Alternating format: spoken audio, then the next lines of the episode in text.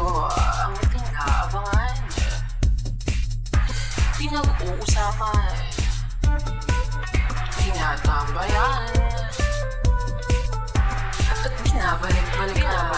Binabalik-balikan. Mga kwento at naratibo mula sa pusong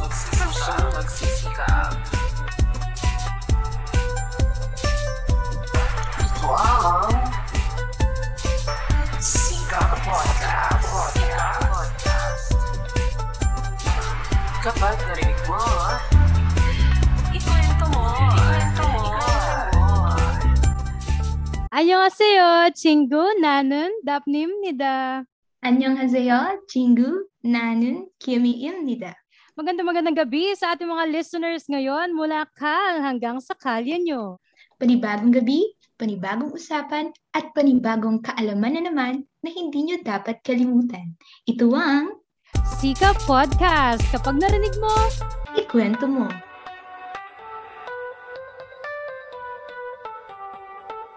Bago muna ang lahat, gusto muna namin pasalamatan ang lahat ng Sika Pamilya na sumuporta sa ating pilot episode last week.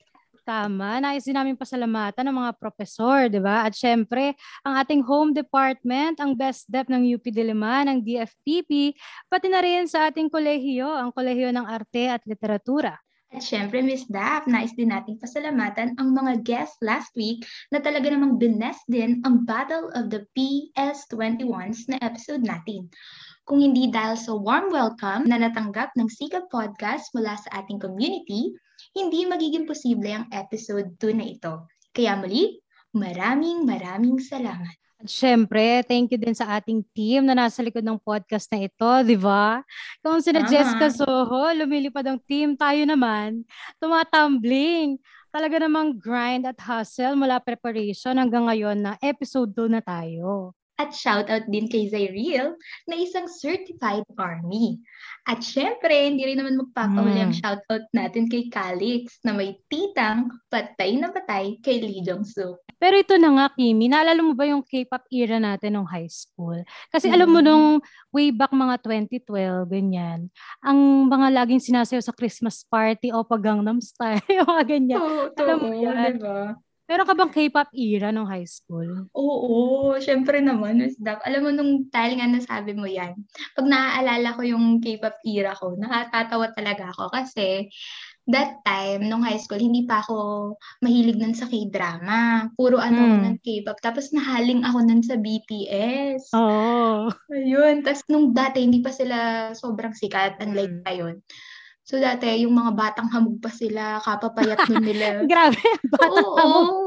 mga kapapayat pa nun ni Jimin, yan nila Oo. B. So, Tapos sinong tanda ano, ko, sinong, sinong bias mo doon? aba syempre, ang aking baby, baby movie Ah! tayo. Ang taray. Oo, So, tapos ano, ano pa? Ano pa chika mo? Go. ito nga, yung dati, pagka nalabas pa nun yung tate ko sa Divisoria, nagpapabili ako ng mga posters.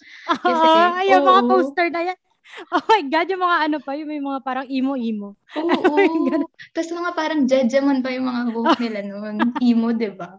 So yun, nakakatuwa lang balikan yung mga ganun. Ikaw Oo. naman, Miss Tab, ano yung mga K-pop era mo? Nako, alam mo kasi ako very, very tita ako. Alam mo yan, Agubado na MCL 21, mga gano'n, mga girls generation. Oo, Wonder naalala ko yung kwento mo dati. Diba? Oo, Oo. kapag ano, kapag talaga mga Christmas party, ganyan. I want nobody, nobody but, But you. you. Diba? Ganun. Grabe, sobrang talamak talaga yan. At syempre, yung mga hairdo, di ba? Alam mo yung buhok ni, ano, ni Sandara Park. Yung, ano, Oo, yung nakataas na, ano, yung nakataas na parang sobrang, ewan ko pa itong tower ba? Yung parang tower Oo. ng Yung globe. ang taas. Ganun. Sobrang Oo. taas, di ba? Yung ang sakit sa anit. Oo, Pag nakakamiss inano. na sobrang sobrang nostalgic kapag Oo. naisip mo. Speaking of Korean, alam mo naman sa UP Diliman, 'di ba? Lahat na Mm-mm. ata ng org na align sa interest mo, nandun na. Name it, we have it. So syempre pag usapang. Korean culture, mawawala ba 'yan? Diyos ko, true. So, ito na nga, Nasdaq, meron ano, medyo ano tayo dito, ah. Ready, ready na tayo kasi Yes. bigatin eh. So, Mm. At ang org nga na ito ay kilala bilang Premier Filipino-Korean Friendship Organization of the University of the Philippines Diliman. O diba, Mm. power agad. Tama, go. is a university-based and university-wide org and was established on July 16, 2006. Ito pa, Ms. Dap, ha? Mm. It was formed to respond with the overwhelming number of scholar ng bayan who were interested in Korean culture together with the aim to welcome the growing number of Korean students in UP Diliman. Ayan, kaya naman si kapamilya ay handa ng inyong mga light stick. And let's welcome our UP Arirang family. Ayan. Oh, anyang anis! Ipakilala niyo naman ang mga sarili niyo. 안녕하세요, 여러분. 저는 아다나입니다. Okay, so I'm a member of UP Arirang, currently on my fourth fourth year sa Mhm. course ko, Mhm. but not a fourth year in UP. 10 years in UP tayo. okay. so, ayun. Dati akong, siguro mga dalawang beses na ako naging execom ng UP Arirang, but, but Mm. now I'm just Mm. a member. po, 안녕하세요. 저는 이사입니다. So, um, I'm Isa po and I'm a third year business economics student. Mm. Tapos, ano rin po ako, uh, actually new mem pa lang ako last year. So, Mm. nag-up ako last year. And ngayon, ako yung um, Vice President for Internal Affairs ng UP Aria. Mm. Okay, so simulan na natin ang tanong sa'yo. Miss Adarna, ikaw muna ha, Adarna. okay. Okay, Yes. so Adarna, saan ba nagsimula ang pangalan ng Arira? Kapag kasi sinabi mo Arirang. na Arirang, actually para siyang ah, re- cultural representative song sa Korea. So merong song na Arirang. So unknown pa Mm. rin kung sino talaga yung main writer ng Arirang. Pero kapag binanggit mo yung Arirang, automatic you're ang ano niya kagad is about Korean culture. So yung name ng UP Mhm. Arirang doon galing since we mainly focused on promoting Korean culture to Filipinos in the university. Mm. Very exciting itong ano, no, UP Arirang. Kasi, Oo. actually, nag-ups tayo dyan. Kimi. Oo, nung freshie, nga. di ba? Hindi tayo Oo, Oo, nakatuloy. nag-ups tayo kaya hindi tayo natuloy nga. So, anong nangyari? Ngayon ulit, nag-sign up na naman kami. Yes, Yes, tama yun, oh, behavior. yes. Oo, di ba? Magiging family na tayo. Di ba? Magiging. Collab na rin ang sikap at arirang soon. Yan, Kaya nga. tama. Ito naman. Kasi syempre, nagkaroon na tayo ng konting overview kung tungkol Yes. sa pangalan ng arirang. So ngayon naman, curious din kami at syempre, sure din ako na curious yung mga listeners natin dyan. Paano nga ba nagsimula ang UP Arirang? Mag-start naman tayo kay Miss Isa. So, ano, since new mem na nga din ako, ang alam ko lang sa pag-start ng UP Aria lang, yung mga nadi-discuss mga onle, gano'n. And ang alam ko talaga is na ah, hindi masyadong clear kung um, saan siya nagsimula o sino talaga yung nagsimula ng organization. Pero ah, ang mga parang pioneer members, yung Mhm. sila Enero Ancho, Sandy Elazar, and Kim Song-soo, Lee Hwa-young, Moon Soon-ki, na mga galing sa Hallym University.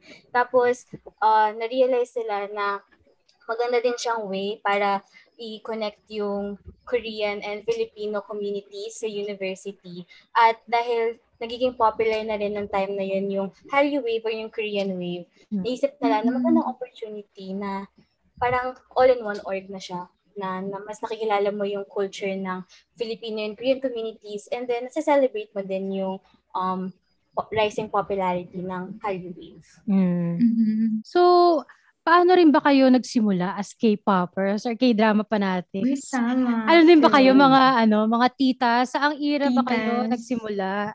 Start tayo, Adarna. Sige, go. Go. Ako, medyo tita levels na talaga. As in, pag pag-usapang saan kailan nagsimula ng K-pop, parang nare-reveal yung age, ganon.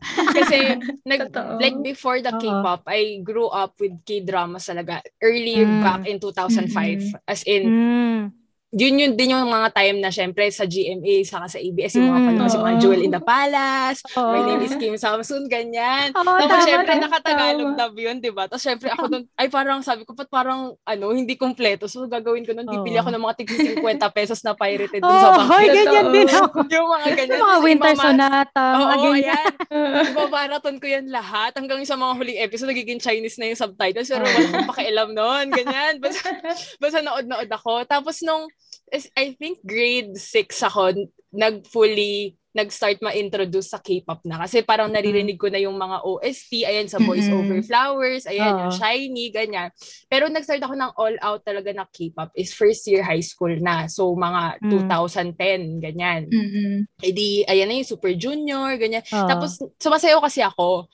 So, Wow. nagkaroon kami ng ano, so nagkaroon kami ng cover group nung high school na sumasali kami sa mga K-Fest, ganyan-ganyan. Ayan, mga feeling-feeling koreano kami yung mga panahon na yan. Yung mga, yung mga ganun. Pero, di ba, pero ang pangit kami pag tinitignan ko yung mga picture dati. Pero, ayun nga, nag-start na siya hanggang sa, akala ko nung pag, pag gumraduate ako ng high school, kala ko, ay, stop na kasi mag-busy na ako sa college, Mm-mm. ganyan-ganyan. Surprise! Hindi, isa prank. hanggang ngayon, basura pa din ako. Oo. Main So, dancer ayun. ka pala. Ano? Main, Main dancer, ka ang dancer. position doon ano. So, ah, ano, magkano na kaya nagagastos po sa merch? Ay, huwag na nating pag-usapan diba? yan. Hindi na Hindi na- makwenta. Oo, eh, simula nung kinwenta ko siya, sinabi ko na, ay, next time, di na ako magko-compute ulit. Oo, As tama. in, stop na yung compute-compute na yan. Magugulat ka talaga. Kasi di ba yung mga CD ng ano, ang daming version, di ba? Oo. May mga Oo. day version. Oo ngayon version. nga, nagmamahal na yung mga album. Samantalang dati, pinipilahan lang Mura sa. Astro Plus yan kapag ano, bago Kaya release yung nga. Super Junior. Mm-mm. At ito pa yung Oo. ano, yung mga photo card. Ayan pa, di ba? Ay, oo. Oo, may Mga bayad mo libo na. Dati dos lang yan eh, dalawang piso, diba? Sa mga Oo, tiyangge. yung libre, yung libre dun sa ano. Oh, dati sa dati wala naman yan sa mga album. Ngayon na-discover Oo. siguro ng Korean market na ay bumibenta. naglagay na naglagay. Tama, grabe. Alam mo, pag ano, pag pumunta ka sa mga Twitter, ganyan. As in, may mga 14,000, ganun. Mm, For may a mga photo card. Grabe. Oo, di ba? So, ikaw naman, Isa, paano ka nagsimula bilang ano, K-drama fanatic at K-pop? Saang era ka naman? Ayun, Oo. medyo, hindi ko alam kung makaklasify ko yung sarili ko as tita, pero feeling ko maaga-aga naman ako nagsimula kasi nung ah, parang yung first exposure ko sa K-pop is yung mga kanta ng mga 21, Wonder Girls, Ay, oo, Pero- Wonder Girls. tama. Tapos piniprint ko pa yung lyrics no, tinatry ko yung memory. Oo. Love it. Same. Tapos i-memorize mo, no? Tapos kala mo fluent mo, pero pag pinakinggan mo sa sarili mo, parang wag na lang pala. Oo, yung mga romanized. Yung mga. Oo. Tapos after nun, kasi medyo bata pa ako nun, so ano, na-obsess naman kami ng nanay ko sa mga K-dramas. Tapos, yun din, katulad ng sabi ni Ate Ador kanina, yung talagang hanapan sa mga pirated DVDs, Oo. tapos Mm. na pa yung gold disc para sure Oo. na hindi siya maglalag, ganun. Kasi, syempre, wala pa namang internet noon, so hindi ka Oo. makaka-stream or download. Tapos, pag gusto mo talaga yung updated na dramas, di ba? Parang hirap naman hintayin lang sa TV. Hmm. Oo, kasi wala pang mga Netflix, Netflix nun eh. Oo. Na ano. Tapos, nung ano yun, mga 2010, ata, mga Boys Over Flowers. Hmm. uh, Uy, fave. or, tapos, na-obsess na ako. And then, nung na-obsess talaga ako sa sa K-pop is nung mga 6th grade na ako Mm. Hmm. sa high school. So, syempre, parang as a teenager, naghahanap ako ng isang avenue para, sabi ko, parang bored ako. Gusto ko mag-stand ng isang Mhm. boy. Kaso hindi ko masyadong bet yung mga ah, usual na western, ganon. Like, hindi naman sa binabash ko sila, pero ano, for me talaga, parang mas malakas yung tama kapag Mm-mm. mga, mga Korean. Tapos, dahil sa pinsan ko, na-influensyahan na din niya ako. So, and then, parang sabi ni Ate Kim kanina, yung mga Totoy days pa ng BTS. ako, Oh, Totoy days. Three days. Ang papayat nila nun, no? Mga boy in love era, Oo school nga. love affair. They go pa, no? May- yo. Sa mic drop kasi medyo ano na sila, Oo. hati na eh. Oo, hati-hati na yun. medyo nag-glow up na eh. Nakakamiss yung mga Just Totoo. One Day era. Yung mga ganun. Oo. Ayun, nagtuloy-tuloy na siya hanggang sa lumami na sila. At ando, nandito pa rin ako. So, ano, ikaw naman, magkano naman ang nagastos sa merch? Oo, malaki na rin ba? Eh, Isa ka ba dun sa mga ano, sa mga nangongolekta ng PC? So, dati talaga, album lang yung kinokolekta ko. Kasi sabi ko, bakit ako magkokolekta ng mga papel, di ba? Oo.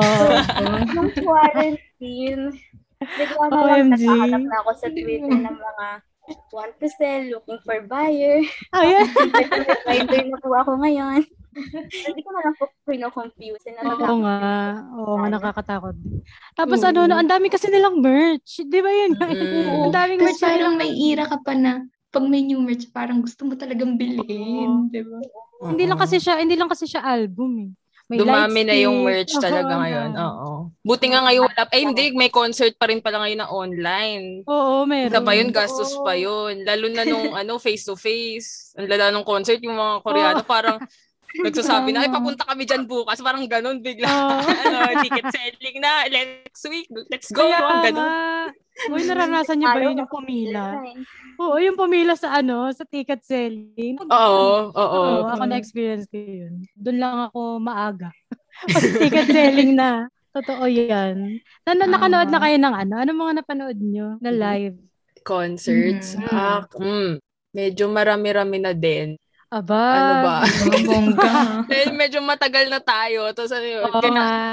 ayun, pag iniisip ko na, hala, ang dami ko palang nagastos noon dahil sa concert, Oo. parang nalaloka ako.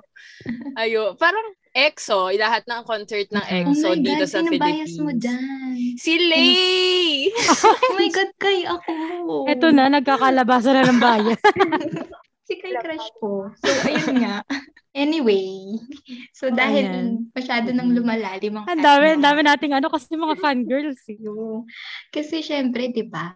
Ano, dahil pandemic. So syempre for sure ang dami nga rin mga struggles. So gusto rin naman naming malaman, no, kung ano yung mga greatest challenges ng UP Arira ngayong pandemic. Start ulit tayo kay Miss Adarna. Ayun, since, well, I think si Isa mas makakaalam nito Mm. kasi siya yung Mm. ex current execom. Pero as a, ako rin yung execom, like, the first semester na nagkaroon ng pandemic. I think ang greatest challenge is meron kaming mga events na feasible lang siya pag face-to-face. For example, meron kaming isang event na PAPI, like the Palarong Pinoy, which is ini-introduce namin sa mga exchange students yung mga Philippine Games. So, syempre, Mhm. dahil online, tapos wala tayong mga exchange students, tapos hindi naman pwedeng gawing online yung Palarong Pinoy, ganyan, hindi namin yun, nawala yung event na yun. And also, dahil yung UPR yung kasi, beneficiary namin ng Kopino Children Association. So, meron din kaming ah, regular visit sa Kopino Home. So, ngayong pandemic, nawala din yun kasi syempre hindi naman din kami pwedeng makavisit doon sa home. And then also Mm. the free Korean classes na face-to-face, naging online siya. So, Mm. mahirap yung naging adjustment kasi lalo na yung halimbawa yung mga pagtambay, ganyan. Mm-mm. So, kailangan makahanap ng platform yung org kung saan, you know, magkakaroon ng online tambayan. Ganon. Hmm.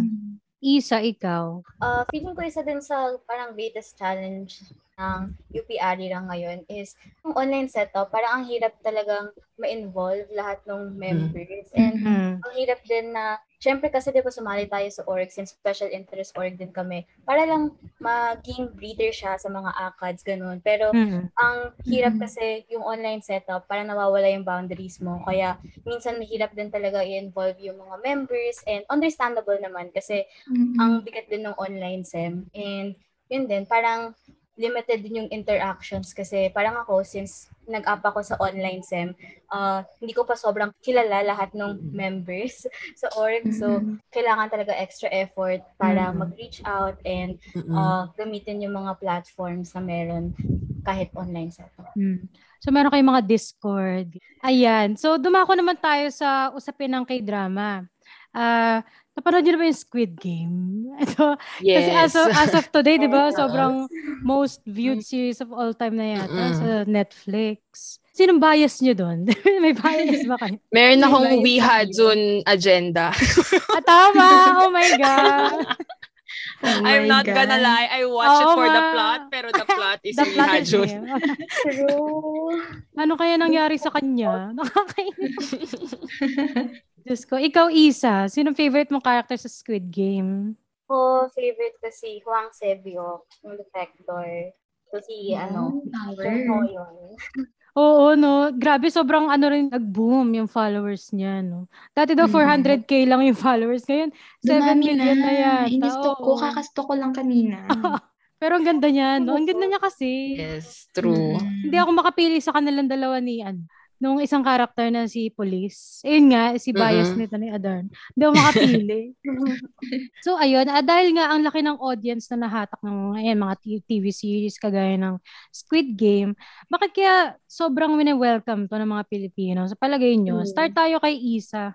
Bakit kaya sobrang welcome ng mga K-drama, ganyan, or K-pop sa mga Pilipino? Feeling ko kasi parang very new, very fresh yung mga ideas ng mga K-dramas and uh, K-pop rin.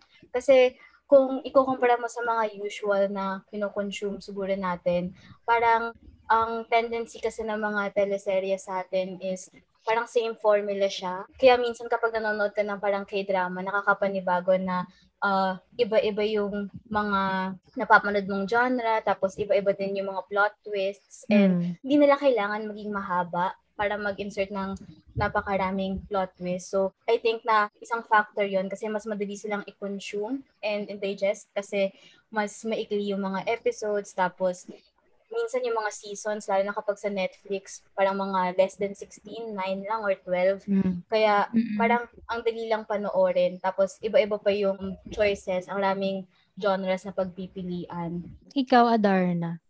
I think din kasi sa pag namimili ng foreign content yung mga Pilipino, sa, sa mga Korean content sila nakakahanap ng same uh, like common ground with our Oo. culture. Kahit nasabihin natin na magkaiba yung kultura ng Pilipinas sa kanang Korea, meron pa rin common ground. For example, uh, kung napanood nyo na yung drama na Reply 1988, isa rin yun sa mga Mm-mm. sobrang naging patok dito sa Pilipinas. Kasi yung yung tema na, fa- na family ties, Mm. nakaka-relate Mm. tayong mga Pilipino kahit alam natin na foreign yung content pero nagre-reflect siya dun sa kung anong meron tayo. So I think isa rin yun sa parang patok talaga ang Korean content, Korean pop content sa Pilipinas. Ay, ayan na nga, nagbabalik ang bubwit ng Sika Podcast. Gusto niya may entry din siya. Gusto ata ma-regular sa show. Okay, sige, sinong bias mo? Sino si Julie?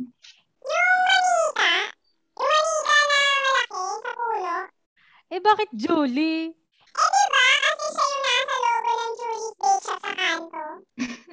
Oo. Eh, bakit nga siya ang bias mo? O, di ba? Ultimo resident bubwit ng Sika Podcast affected talaga sa Korean wave.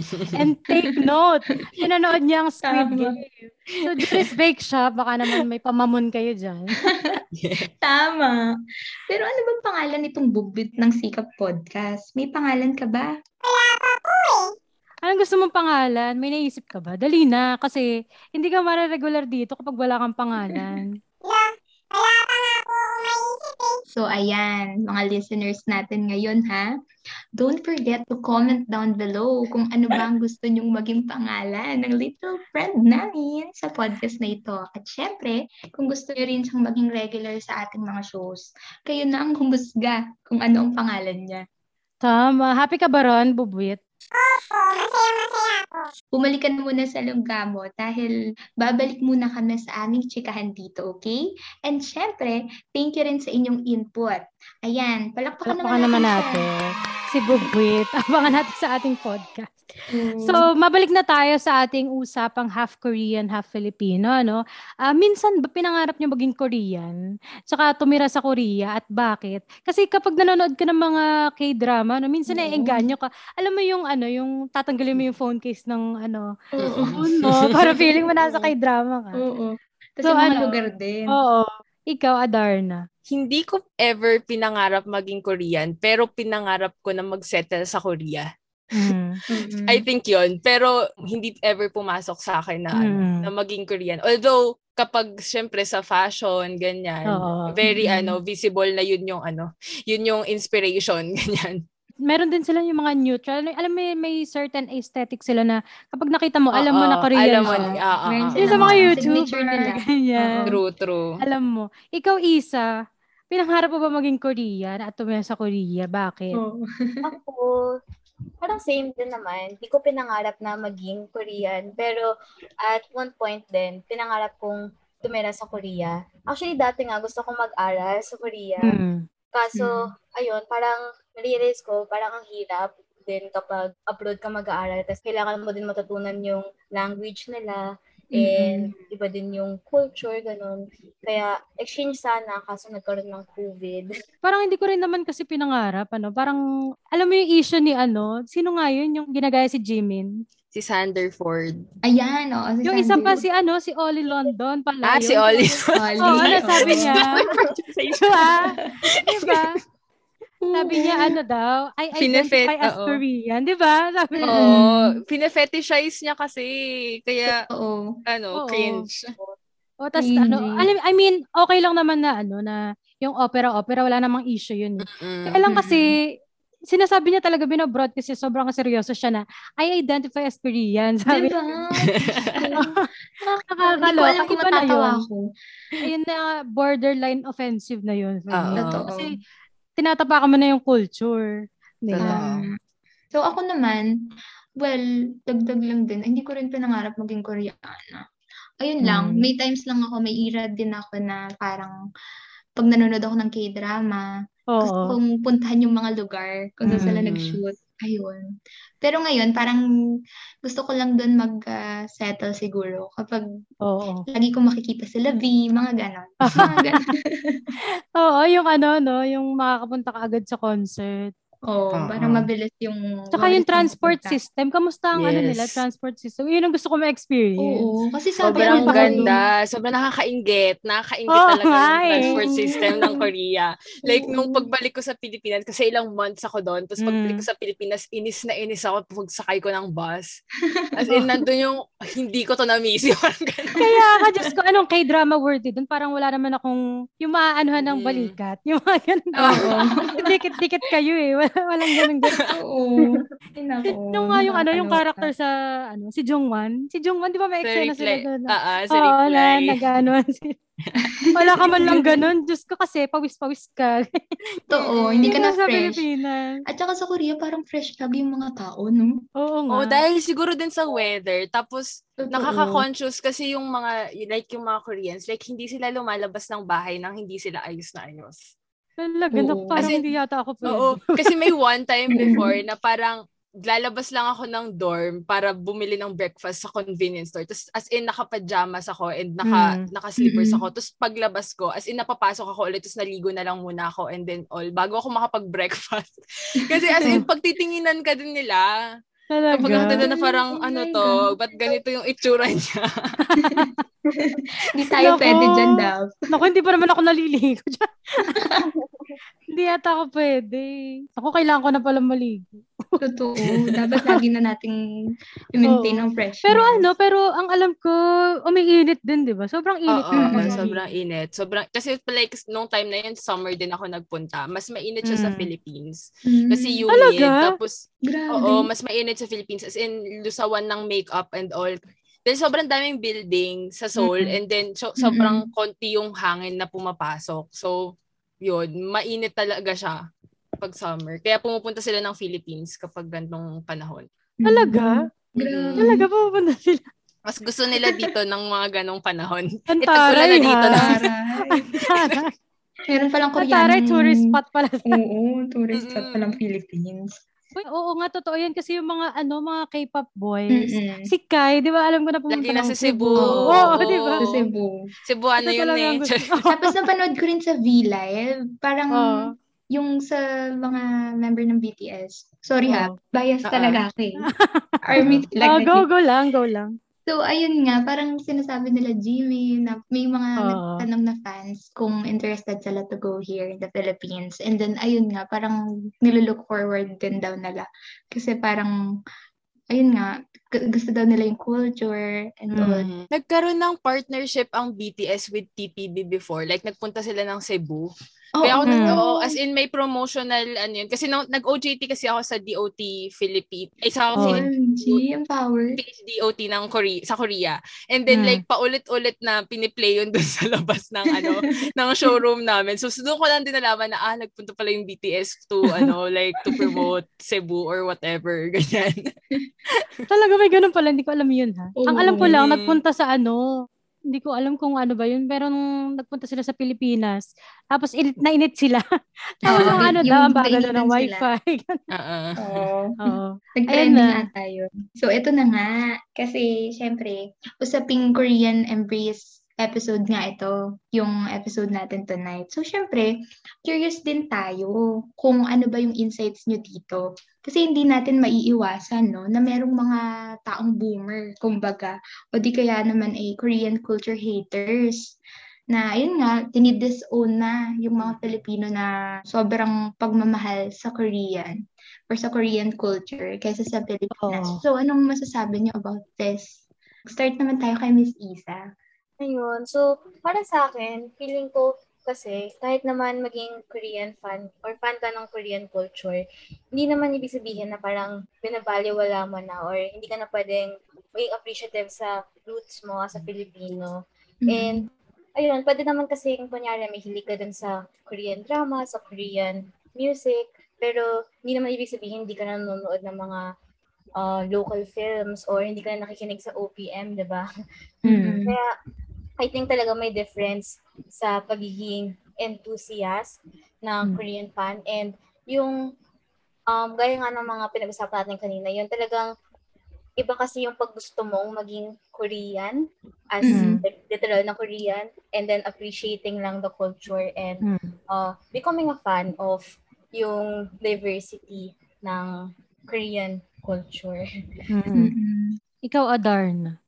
Ano sa I tingin? think rin, actually wala namang pinagkaiba yung pagiging Korean culture enthusiast mo sa paghilig mo sa Western music.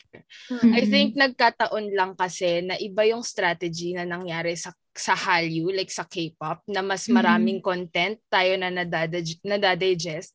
So siguro kaya sinasabi ng iba na parang mas mas appreciated na dito yung Kore- yung K-pop ganyan kaysa sa ano, sa mga Mm. local films, sa local music, which I think Mhm. hindi siya totoo kasi kung hindi appreciated ng mga ng, ng mga tao sa Pilipinas yung local art tas mas Mm. focus sila sa sa ano like sa K-pop sa Hallyu hindi na Mhm. mag-exist yung OPM hindi na mag-exist yung mga local films natin pero hindi eh tuloy-tuloy pa rin yung existence nila. And ang maganda dito is na-expose din tayo sa sa kanila. Like nagkakaroon ng nagkakaroon ng chance na yung local films natin ma- mapansin sa Korea tapos magkaroon nagkakaroon nga tayo ng mga Filipino Hmm. celebrities na nagsa-star sa mga Korean films.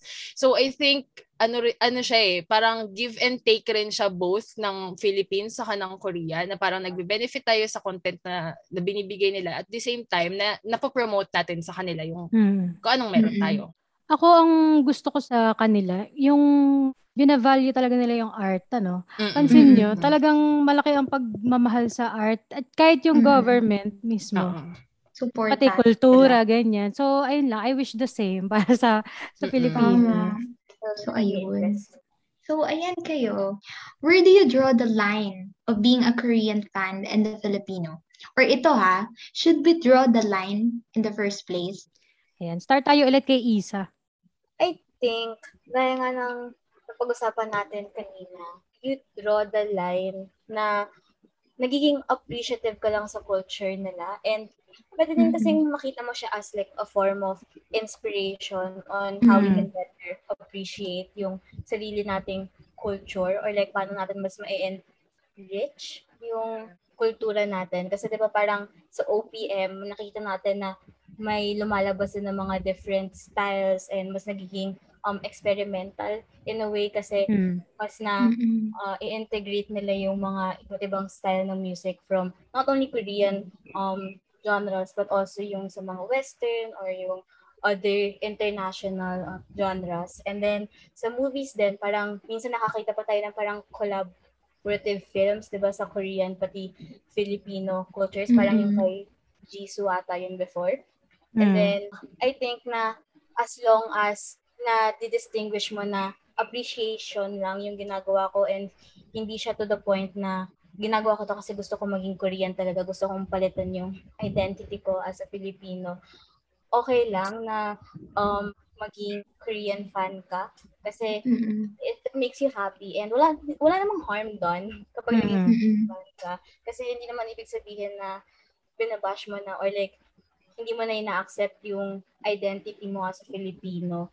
So, ayun, parang naalala ko din nga na mas nagiging helpful pa siya minsan. Like, if tambay kayo sa TikTok, di ba, parang mas napopromote mm yung OPM music kasi dun sa mga K-pop edits na nagiging viral. Mm-mm. Pero, ayun, parang sabi nga ni Ate Ador, parang give and take naman siya for both um, communities. Mm-mm. Tsaka ano, ah, ito ha, bago sumagot si Adar, naalala ko kasi yung ano eh, 'di ba yung P-pop group? Ayun, 'di ba na umuusbong na rin mga P-pop group. Mm-mm. Mm-mm. Inspired doon ano. So, ayun yung sinasabi niyo na ano lang, inspiration, ganyan. Hindi naman ibig sabihin na eto nagko-consume ako ng Korean content, eh gusto ko na maging Korean, 'di ba? Na ayoko na, hindi na ako Pinoy. Dito na Mm-mm. ako Diba? Korea. Ganun lang. Meron lang talaga kasi talaga ng mga ganun mag-isip eh. Mm-mm. Ikaw, Hindi so ano na ano naman sa tingin mo, ano, Adarna? I think yung pag-set ng boundary between, you know, what, uh, just appreciating the culture and yun, and yung talagang gusto mo maging Korean and all, is ano rin siya eh. Parang in respect na rin mismo sa Korean culture. Kasi merong isang sinabi si Dr. Erica Pistriana sa isang talk niya na Mhm. ano, na it is their country, not our playground. So, sa, sa ganon, parang ikaw mismo as a foreigner, as a non-Korean, dapat alamin mo rin yung boundaries mo. Kasi Mhm. offensive rin sa kanila yun eh, yung kapag nakita sila na hala, fin, ano, tawag dito, gusto niya maging Korean. Kasi parang fine-fetishize mo yung, yung lahi nila, which is not a good thing. Hmm. Mm-mm. So, I think tayo, mahirap din yan minsan sa mga, lalo na sa mga fans. Kasi, syempre, dahil puro K-pop, K-pop, K-pop, mahirap din minsan, minsan unconsciously, di mo nare-realize na parang, na-fetishize mo na pala yung race. So, I think, is, isang smart thing rin na laging isipin is yung i-goal mo every time na nagpa-fangirl ka or whatever, parang healthy way rin yung parang lagi mong gusto i-promote sa mga bias mo yung mga OPM songs, ganyan. Mm. Kasi in that way, parang na it it's keeping you sane. Kasi Mm. 'di ba? Kasi Mm. kapag sobrang obsessed mo na, yun din yun to the point na ano eh, to the point na hindi na nagiging healthy yung fandom. Hmm. Ganyan, Mhm. yung pati yung pagiging, alam mo yun, yung buhay mo as a fan, hindi na siya nagiging healthy. So I think Mhm. ayun, ayun lang, ayun lang yung masasabi ko about that. Oo nga, nagkakaroon pati ng stigma na parang itong mga fangirls na to, mga Mm-mm. Crazy ano, ganyan ganyan. Oo, oo, Na wala nang ginawa kundi mag-stream. Akala mo naman iba, buong parang araw. natatakot na rin i-fan, maging fan. Parang Oo, oo, oo. Kaya nagkaroon tuloy ng ano, ng notion, di ba na ganun? o yung mga stan Twitter. Meron ba kayong stan Twitter? Oo. Yan sa Ako stan dati Twitter. meron. grabe, grabe. sa stan ako Twitter. dati. Oo. Oo, grabe, grabe nga sa stan Twitter. Kaya umalis ako eh. Hindi ko na carry. Dun, ano na ako, for my mental health. Grabe True. din Yeah, totoo yan, totoo Oo, yan. di ba? Grabe talaga yung mga fan wars. Ayan na yun. Ibang usapan naman yun, pero ano. Ayan na. Pero ito na lang, para sa ating closure topic. Uh, what could be our life without Korean Wave? Kumbaga sa tingin nyo, ano yung na-miss natin as Filipinos kung hindi tayo na-introduce sa Korean culture? Start tayo kay Adarna. Sige, ikaw naman muna. Okay. Ako, hindi ko ma-imagine yung sarili ko na hindi nangyari sa akin yung Korean wave. Kasi yung Korean Mm. wave, naapektuhan niya na yung buhay ko sa academe, saka yung career. Which is, Mm. akala, akala ko before, like, ay, hobby-hobby lang yan, ganyan. Pero hindi, umabot siya sa graduate, eh, sa undergrad thesis ko, tapos yung job ko rin ngayon. Ayun, as in, umabot siya doon. So, I think, siguro, anong, ang masasabi ko lang, siguro kung hindi ako K-pop fan, siguro may Mhm. ipon ako. Yun lang yun. siguro may ipon ako. Siguro Hoy, mas agree marami ako akong dyan. pera ngayon. Marami akong pera ngayon. Pero like, kasi hindi na, like K-pop, it's not just about music anymore. It's a Mm. lifestyle. Mm. Yes. Kaya nga sabi nga nung Sparkling Magazine, di ba, life in K-pop color. I, Oo. I mean, ang dami, ang dami mong mararating with that eh. Kaya, kaya ako, kapag meron akong, halimbawa, like yung mga cousins ko, ganyan, pag sinasabi nila na, hala, mahilig na sa K-pop, bata pa lang, ganyan, ganyan, Mhm. hanggang ganyan lang yan, hobby lang yan. Ako, ini-encourage ko. Kasi I've Mm. seen kung ano nangyari sa akin. Mm. Ini-encourage ko kasi hindi, pwede silang dalhin nun so- in so much, I know, they can see the world with K-pop. Mm. Sa totoo lang. Mm. 'Di ba Pag nag-aral sila sa college, ang dami nilang through K-pop, and malalaman mo yung career choice mo, yung course na gusto mo, yun mag enjoy ka sa mga hobbies mo. Hindi na Mm. lang siya basta nakulong sa isang ano eh, sa isang bagay na nakikinig ako ng music in my spare time. As Mhm. in, ang laki ng nagawa ng K-pop. For me ha, for me. Ang laki talaga na nagawa niya. Kaya nga, tama naman. Gusto ko mag-intern sa mga ano eh. Pwede kaya yun sa mga Oo. agency. Gusto ko yun. Oo. Kahit ano lang, mga Pag doon intern. nasa arirang na tayo. Yes. Oo. mga taga-caption ng ano. Ikaw, Iza, ano kayang buhay mo kung walang Mm. K-drama, K-pop? Mm, para sa akin, same. Actually, hindi ko ma-imagine yung sarili ko na hindi ako obsessed. Hindi man obsessed, pero like wala akong K-pop or K-drama sa buhay. Kasi parang naging coping mechanism ko na rin siya. Mm. Like, yun na rin yung parang naging sense of comfort ko. Like, pa- pag pinag-iisipan ko nga ngayon, kasi yung isang group na sinastan ko, parang since 20, uh, 13 pa sila 2014. Tapos hanggang ngayon, fan pa rin ako. Na-realize ko na halos buong youth ko pala, kasi 20 na ako Mhm. ngayon, diba? Halos buong youth ko talagang napunta sa K-pop. Pero no Mhm. regrets naman. Kasi, ayun nga, parang feeling ko if wala yung ganong coping mechanism sa buhay ko, parang ang hirap din. And siguro yun lang, yung pro lang if hindi ako K-pop fan ngayon is yun, mas marami akong ipon, pero baka ginagastos ko rin naman sa ibang obsession. So, I think yun yung parang biggest thing na uh, naging influence kasi talaga sila sa buhay ko na talagang sila yung naging parang coping mechanism ko Mm. and parang sila yung naging company ko, I guess, in life. Totoo yan. Ka- Ito kasi Mhm. yung ano eh, hindi mo may explain unless fangirl ka. Oo. Diba? Ang hirap siya Totoo, explain na ano. Unexplainable talaga. Pag tinanong ka, bakit ka ba fan? Ganun. Oo. Parang ang hirap. Para kasing Oo. outside sa ano, yung pag tinignan mo sa outside perspective. Parang ay ano, oh my God, she's so crazy. Mga ganyan-ganyan. Oo. Obsessed siya. Pero hindi nila alam na nakakatulong siya sa'yo. Na to take care of yourself. Yung mga ganyan. True. Nakaka-inspire. Mhm. So ayun, na nakaka-sad lang sana ma ano yung mabalikwas yung pananaw na yun ano. Totoo. So, ito na. So, any last message para sa ating mga listeners, especially sa mga nakikinig sa atin ngayon, na mga Korean fans din. Mm. Isa go, message. Ah, siguro, ayun, enjoy nyo lang kung anong ginagawa nyo ngayon. Kasi as long as I think it makes you happy and wala namang kayong dinudulot na harm sa ibang tao or sa mundo, you're good to go kahit maraming uh, siguro judgments from other people or yung mga stigma na naranasan natin. I think okay lang naman yun kasi as long as alam mo sa sarili mo na wala ka namang ginagawang mali and nag enjoy ka naman sa ginagawa mo, keep doing it. And then Mm. also, if kunyari taga-UP kayo, tapos interested talaga kayo sa Korean culture, baka naman gusto nyo mag-apply sa UP Arira. Yes. yes, tama behavior. Okay. So, ayun, may special orientation pa naman kami ng October 4 hanggang Friday ng week na yon. So, apply na kayo. Okay, Adarna, it's your turn. Ayun, ang pagiging K-pop fan is more than just a hobby. So if K-pop fan ka and feeling mo sinasayang mo yung oras mo dyan, hindi mo yun sinasayang. It will take you to places. Maniwala ka sa akin. And Mm. also, ayun nga Mm. sinabi ni Isa, kung taga-UP ka, go join UP Arirang and you will find the peop- right people who can understand your, you know, your interests. Okay, kung may mga upcoming event kayo or partnerships, imbitahan nyo na sila. Adarna, promote your podcast. This is your True. time. Pwede ba talaga? Oo, pwede kayo pwede. promote yung... O sige. Okay, so makinig sa mga listeners po ng Sika Podcast, makinig rin po kayo sa aking solo podcast which is the Podpod Stories ni Adarna, ang podcast ng kahit anong naiisip mo. Available on Ah. Spotify, Anchor, Apple Podcast, and Google Podcast. And also, i-follow siya sa Instagram at Podpod Stories ni Adarna. Yun lang. Ayan. Power. Pwede ba kami mag-guest dyan? Charot! pwede, pwede naman. Go. Isa, ikaw, meron ka bang event or partnerships na gusto mong Mhm. i-promote, ganyan? Shout True. out. Baka may gusto ko i-shout out, i-bias mo, i-shout out mo na mali mo nakikinig.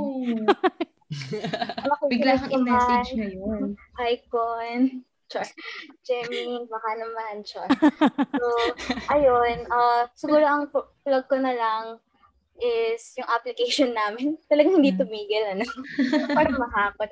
Pero, ayun, check na lang yung page namin, UP Arirang, kasi marami kaming mga iba't iba't ibang upcoming events and initiatives, gaya nung Talk Korean Today, yung Korean lessons, kaya Kung gusto nyo matuto, open siya sa public. Abangan nyo na lang yung mga announcements soon.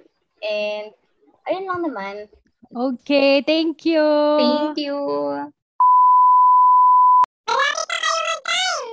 Ayan na, nagalit na ang floor manager natin. Sorry po. Isa na namang successful episode ang ating naitawid tonight. Tama. Siyempre, nais din natin pasalamatan si Sir Romulo Bakiran na advisor ng UPC Cup. Maraming salamat din sa tagapangulo ng ating departamento na si Sir Vladimir Gonzales. At lastly, kay Dean Jimel Naval ng CAL. At syempre, maraming maraming salamat muli sa ating mga listeners mula CAL hanggang sa mga kalye nyo.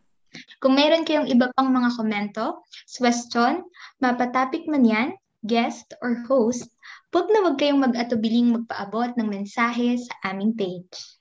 At huwag din natin kalimutan i-like ang aming social media pages at UPC Cup sa Facebook, Twitter at Instagram. Para naman sa mga collaboration, partnership, and sponsorship, mm, baka naman. I-email lamang kami sa sikapodcast at gmail.com. At syempre, huwag din natin kalimutang i-follow ang ating Spotify. Hit the notification bell para lagi kayong maging updated sa ating mga fresh episodes. Tama! Muli, ako si Kimi, ang magandang binibini ng mabini. At ako naman si Miss Duff, ang main visual ng Region 4A. Nakikinig ka sa Sikap Podcast. Kapag narinig mo, Ikwento Mo!